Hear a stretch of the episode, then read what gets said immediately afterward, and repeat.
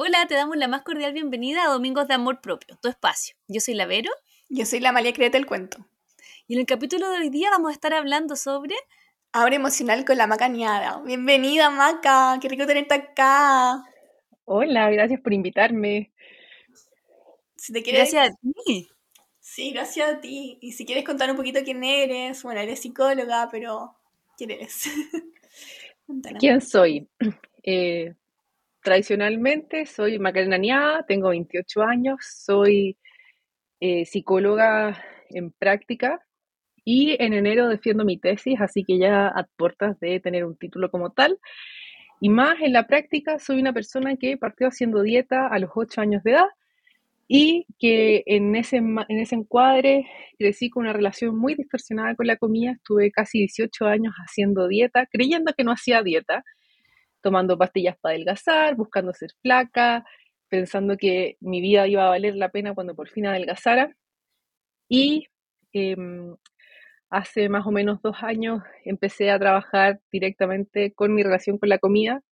Y soy una persona que ha encontrado un espacio de salud, un espacio de distensión y un espacio de goce con la comida y compartiendo estos conocimientos para los demás.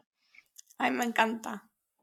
Qué importante, Maca, lo que estabais diciendo, porque, bueno, nosotros en otros capítulos hemos ido abordando cómo nos relacionamos con nuestro cuerpo, hemos estado hablando de nuestras inseguridades y nos pareció también súper importante esto, que también tiene que ver con el cómo me relaciono con el hambre, con la comida y cómo eso también influye en nuestra vida. No sé, tú a partir de tu experiencia también ahí has, profundizado harto en este tema. Demasiado, demasiado. Ha sido un como un iceberg ¿no es cierto? Como que uno va a lo más superficial, a esto de debería dejar de comer para adelgazar, hacer más deporte, pero es la puntita y encubre una cosa más o menos oscura con harta historia personal y de cada uno, no solamente yo, de inseguridades, de traumas, de, de hacer que nuestro valor dependa de algo que en realidad no tiene que ver. Y desde ahí, ¡pum! Oye, Maca, una pregunta. ¿Qué es el hambre emocional? ¿Qué es el hambre emocional, Amalia? Qué buena pregunta. Eh, no sé, ah, te cachai. no, el hambre emocional, voy a partir por otro lado. Tenemos todos lo que es el hambre fisiológica, que son las señales que te da el cuerpo para decir, oye, me falta pila, oye, me falta benzina, así como cuando se prende la luz del auto. Ya. Y tenemos lo que es el hambre emocional, que es un hambre que acompaña al hambre fisiológica, se da con esta, pero que tiene un factor mental que es mucho más importante. ¿De dónde se origina? De diferentes cosas, tales como el condicionamiento, porque cuando yo veo una pizza o paso al frente de una pastelería y digo, uy, qué rico, eso no es innato, sino que eso viene condicionado desde el ambiente en donde cada uno crece y por ende es aprendido, viene desde donde yo entiendo la comida, qué me parece a mí lo que es bueno, lo que es malo, y el juego que hay entre esas relaciones y esas connotaciones que yo les doy a los diferentes alimentos. Y viene también de creer que quiero comer, desde creer como ayer me pasó, que no sabía qué elegir de postre, si un super 8 o un helado, y inicialmente dije, me voy a comer los dos. Después de haber almorzado me di cuenta que no me cabían los dos de postre. Y eso también es hambre emocional, porque yo dije, ya, quiero esto, quiero los dos, y ahí eso es pura cabeza. ¿Cachai? Yo sobreestimé cuánto me daba la guata. Pero eso también, de pensar, de elegir, de estimar cuánto voy a comer, muchas veces también viene de la cabeza. No sé si respondo tu pregunta o me fui por las ramas. Totalmente, totalmente. Sí, ¿y qué pasa cuando esto como que el hambre emocional pasa que, que, no sé, por ejemplo, se nos desregula o cuando empezamos como a no cachar estas señales de hambre o de saciedad y nos desconectamos un poco de estas señales que nos manda nuestro cuerpo. ¿Cómo, ¿De dónde viene o cuándo se origina? Claro. Em, desde muy chicos, en esta sociedad, eh, y claro, podemos criticar la sociedad, pero también nosotros podemos criticar qué decidimos aceptar y qué no. Pero cuando somos chicos, llega un punto en en donde tus papás te dicen que si tú te estás portando bien, estás comiendo ensaladita, pollito, estás comiendo nutritivo, ¿ya? Y si tú te estás portando mal, estás comiendo dulces, estás comiendo chocolate, papas fritas, todas estas comidas malas. cuando se empieza a producir el cruce, cuando tú te sacas un 7 en el colegio y te premian con un helado. Entonces te están premiando con algo que es malo. Y cuando te quieren castigar, te quitan eso que es malo y te esfuerzan lo que es bueno. Te quitan el póster y te dejan la comida. No sé, el pollo con brócoli, el pollo con ensalada. Entonces, desde muy chiquititos estamos expuestos a un funcionamiento en donde se nos dice, esto está bien, esto está mal, y te hace desconectarte de lo que a ti te pasa. También esto, esta cultura de limpiar el plato, que claro, viene de nuestros papás, que eh, ellos, nuestros abuelos y hartas personas para atrás, crecieron en un ambiente en donde la comida no tenía la misma disponibilidad, no la podías botar. Pero hoy por hoy es muy poca gente la que pasa hambre de verdad, así como estar famélico, estar desnutrido. Pero sigue pasando que estamos obligados a limpiar el plato, a comernos todo. Y desde ahí van pasando una suma de cosas que te hacen desconectarte de la guata y te conectan a la cabeza. Me tengo que comer todo porque así lo aprendí, así me enseñó mi mamá. Y además tengo que comerme la ensalada primero, el arroz con pollo después o al mismo tiempo y finalmente el postre. Y desde ahí le metemos mucha cabeza y poco cuerpo y eso lo repetimos una y otra vez por año, se automatiza, después te lo apropiáis porque al principio te tienen, cuando eres chico, haciendo esto y después típico que uno ve al, compañerito en el colegio que se queda dos horas en el casino sentado obligado a comer y que no come nada, pero que lo están ahí obligando porque no quiere. Yo era de eso. Y después, claro, te queda a ti y lo estás repitiendo hasta que de repente te cae la teja y decís como, ¿por qué? ¿Qué pasó acá? Sí es. Y tú hablaste mucho de que tuviste que hacer muchas dietas cuando chica, de que lo hiciste prácticamente 18 años. ¿Qué hago si es que alguien tiene cultura de dieta en este minuto y qué se puede hacer y que esa persona se dé cuenta que en el fondo también puede como comer y no va a pasar nada y no tener como todo este trauma que se genera con la comida y tener una mejor relación con la comida? Es que si lo quieres incentivar tú, ahí, en mi opinión, está mal, ¿por qué? Porque ¿por qué le vas a mostrar tú al otro algo que el otro quizás no quiere? No, pero si esa persona quiere. Ah, ya, perdón. Estoy diciendo como, oye, tengo una muy mala relación conmigo, como con mi cuerpo, y me estoy dando cuenta como todo esto de las dietas extremas que en verdad no me hace sentido y no me siento bien conmigo mismo. Eh, partimos por casa. ¿En qué sentido? A mí la gente que me va a ver a la consulta, eh, la consulta que tengo en mi práctica, viene mucha gente diciéndome que quiere adelgazar. Y les digo, ya, ¿qué significa ser flaca para ti? ¿Por qué queréis bajar de peso? Y la mayoría de las personas no están buscando en sí mismo un peso en concreto, sino que lo que están buscando es un sentimiento, es un sentimiento de sentirse seguros, es un sentimiento de dejar de compararse, es un sentimiento de pensar que lo que están haciendo está bien. Entonces, lo que la gente apunta, y ahí es lo que yo empiezo a ver con mis pacientes, es que tú en verdad no estás buscando estar flaca, estás buscando estar segura. Y ahí partimos por otro lado, ¿cachai? Y ahí empezamos a desglosar tu historia personal, empezamos a conversar de qué te pasa, cómo te relacionas con tus papás, cuáles son tus hobbies, en qué gastas tu tiempo libre, cuándo te vas a dormir, ¿cachai? ¿Cuánto miras el teléfono? Y empezamos a conversar. Oye, Maca, y lo que dijiste es heavy porque empezamos a asociar estos conceptos como el estar gordo como si fuera un sentimiento, así como me siento gorda y eso englobar a tantas cosas, me siento insegura, me siento acá, o me quiero sentirme flaca por todo lo que eso engloba. Entonces finalmente tiene mucho que ver con esta conceptualización, con aprender, con desaprender, y no sé cómo, cómo lo, manejas tú así, porque la gente en verdad dice, no, es que me siento gorda, o que no, que quiero sentirme flaca. Mm, partimos desde otro lado. A mí, yo siento que soy media rupturista en mi enfoque en realidad, porque es un enfoque que se llama alimentación dirigida por hambre, que muchos lo confunden con, con comer intuitivamente, que no es lo mismo. Pero justamente eh, la semana pasada me pasó que me junté con una amiga y me dijo, fui a un matrimonio y me dijeron, un señor en el matrimonio, que si estaba embarazada. Y dijo, me echó a perder toda la fiesta. Y wow, durísimo pues. Y ahí entramos a conversar de esta, que es justo lo que comenté en mis historias hoy día, esto de no se habla del cuerpo de otros, por ejemplo. Y podemos estar súper de acuerdo, pero ¿qué vas a hacer cuando te pase? ¿cachai? Siempre va a haber gente desubicada, siempre van a haber niños que no cachan, abuelitos que no entienden, personas que no entienden por qué. Y el problema ahí no es lo que te pasa, o sea, no es que pase en sí mismo, es qué haces con eso. Entonces, a mí lo que me, me gusta incentivar con mis pacientes o con mis amigas cuando me plantean temas así es, ¿qué ves tú? ¿Cachai? ¿Qué, ¿Desde dónde lo estás entendiendo? ¿Y cómo lo vas a resolver la próxima vez que te pase? Porque va a volver a pasar. Son cosas que pasan actualmente y que es fantasioso pensar que no te va a pasar nunca más. Entonces, ¿qué herramientas tienes? ¿Qué herramientas podemos fortalecer? ¿Qué herramientas podemos entregarte para que podáis empezar a desenvolverte ahí? ¿Cachai? De hecho, a mi amiga yo le dije, oye, pero tremenda oportunidad.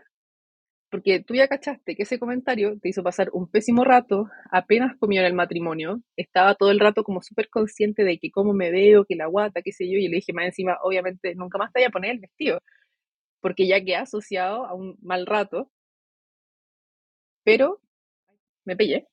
No, no, está todo bien. A ver. Pero, ¿qué vaya a hacer la próxima vez que te pase? Pues, ¿cachai? Ya cachaste dónde están tus límites, qué te hizo sentir mal, eh, qué pensaste tú respecto a ti, ¿cachai? ¿Cómo te vas a preparar para una próxima vez que algo así ocurra? Entonces ahí empezamos a jugar con las cartas de cada uno y ver cómo las vayas a jugar. O sea, si tú te vayas a tirar 4 más 4 jugando uno, no es porque solamente queráis cagarte al otro, sino que es porque tú también quieres ganar. Entonces, ¿cómo vas a jugar tus más 4 la próxima vez que te entrampen? ¿cachai? Que te dejen entre la espalda y la pared con comentarios así. Y Maca, tú dijiste que en el fondo la alimentación intuitiva con la otra alimentación de hambre que dijiste, ¿cuál es la diferencia? Mira, la diferencia más marcada es que cuando eh, tú haces alimentación dirigida por hambre, un objetivo válido es querer bajar de peso.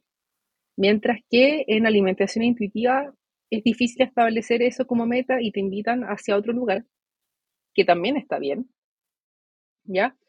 Pero eh, tú puedes querer bajar de peso la alimentación dirigida por hambre y ahí le damos fuerte a qué te pasa, cómo te sientes, ¿cachai? ¿Por qué quieres bajar de peso o por qué quieres engordar? Pero podemos jugar con, con esa opción. Perfecto.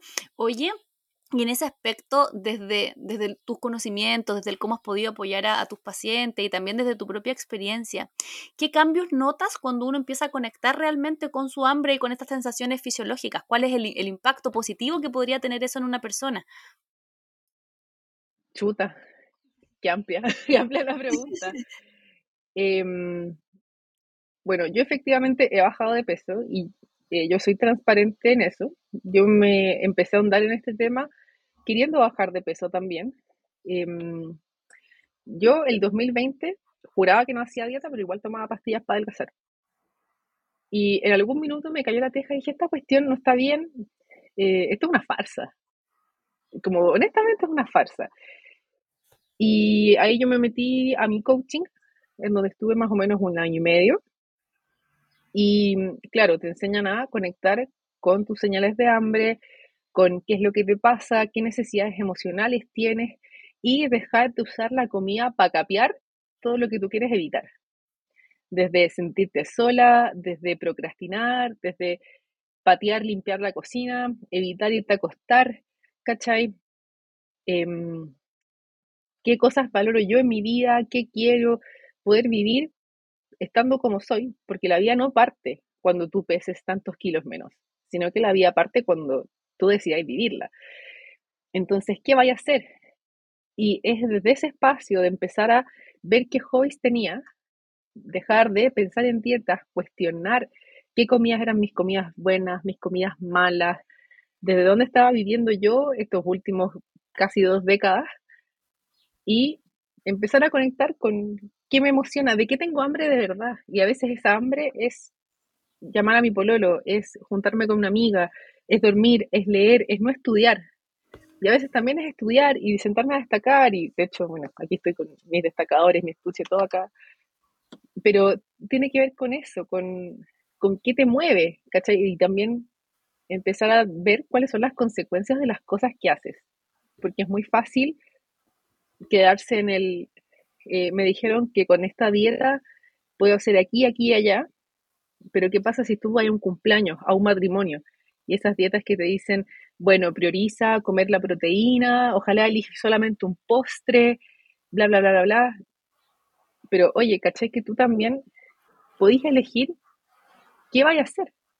Y esa libertad de decisión de poder decir cómo juego esta ocasión, cómo me visto, cómo actúo, qué quiero hacer, con libre albedrío y no porque tu pauta dice a veces cuestión o que tú crees que no deberías comer tanto chocolate o tanto postre o tanto trago y conectar con lo que de verdad quieres y te hace sentido, esa, esa es como parte de lo que te entrega. Yo siento que, y esto desde mi experiencia me ha entregado vida. Qué potente. Muy ¿Y lindo. qué hago sí. con la culpa? Por ejemplo, yo que si me como, por ejemplo, un chocolate y esa culpa que sentí de que es porque te comiste el chocolate y que vaya a engordar y todo eso, como todo lo que viene engloba eso, ¿qué puedo hacer con la culpa? Yo primero te diría, ¿para qué te sirve la culpa? Porque la culpa, desde una visión psicológica y bueno, enmarcándola desde una visión, eh, y acá quizás la Vero me sigue un poco más, pero marcándolo desde Klein, ponte tú, que es una autora, la culpa busca reparar. La cosa es, ¿qué vas a reparar?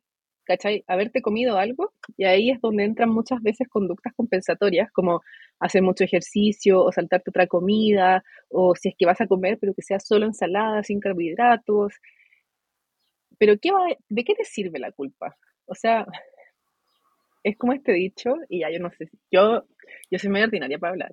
Quizás la María debería haberte advertido eso antes, pero es darse más vueltas que mojón en el agua, porque, como, ¿qué vaya a hacer? ¿Cachai?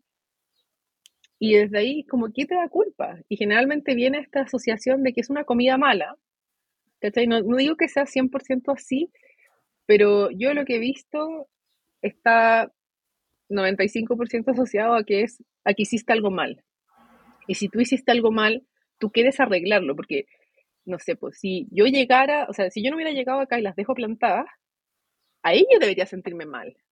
¿Cachai? Ahí yo la callé. Y ahí hay algo que reparar y decirles, no sé, se me cambió la hora del reloj y no caché, se me pasó la hora, eh, mi paciente no sé qué, mil disculpas, eh, a qué hora pueden, voy a estar ahí al tiro. ¿Cachai? Pero cuando tú empiezas a entender que no hay nada que arreglar con haber comido o no algo, y que eso está asociado a cómo tú comprendes la comida y cómo tú sientes que te estás portando mal, y empezáis a cuestionar, desmenuzar eso, y empezáis a verlo desde otro lado, que es lo que conversamos, y a mis pacientes yo los tengo llenos de preguntas incómodas, pero ¿por qué? ¿A qué te refieres con esto? Es que no entiendo qué me estáis diciendo, pero ¿qué te complica? ¿Por qué eso es malo? Y de repente te empezás a dar cuenta que son respuestas vacías, son respuestas que están repetidas. Y lo mismo para cosas buenas. Una de mis pacientes la semana pasada conversábamos porque ella quiere eh, bajar de peso. Ya está ahí, dale, todo bien. ¿Pero por qué? Y conversamos un rato y me dice, ¿sabéis qué? Ahora me di cuenta que quiero bajar de peso para estar sana. Ya, ¿qué es estar sana? Estar saludable. ¿Pero qué es estar saludable? Estar mejor. ¿Y qué es estar mejor? Sentirme mejor conmigo misma. ¿Y qué es sentirte mejor contigo misma? Porque todas estas son respuestas estereotipadas, ¿cachai? Son respuestas copia y pega de lo que escuchamos que está bien en internet, en la tele, en redes sociales, bla, bla, bla, bla, bla. Pero ¿qué es eso para ti? Y finalmente le dimos un par de vueltas más y claro, ella tenía este mismo rollo que les dije al principio. Ella quería sentirse segura. Sí, me fui por la rama. cuestionar. Es importante cuestionar nuestras creencias. Totalmente. Totalmente. Oye, Maca, mira, nosotros siempre en el podcast eh, nos gusta como dejar a las personas que nos están escuchando como con una invitación a partir del tema que estamos hablando. Si alguien, no sé, sintió identificación con todo lo que tú has dicho, con este tema de la culpa, con estas emociones o con estos temas, estos pensamientos como súper estereotipados en relación a estas respuestas del por qué queremos hacer las cosas, ¿qué consejos les daría y qué, qué, qué, qué directriz? ¿Qué podrían hacer? ¿Por dónde partir? ¿Por dónde partir?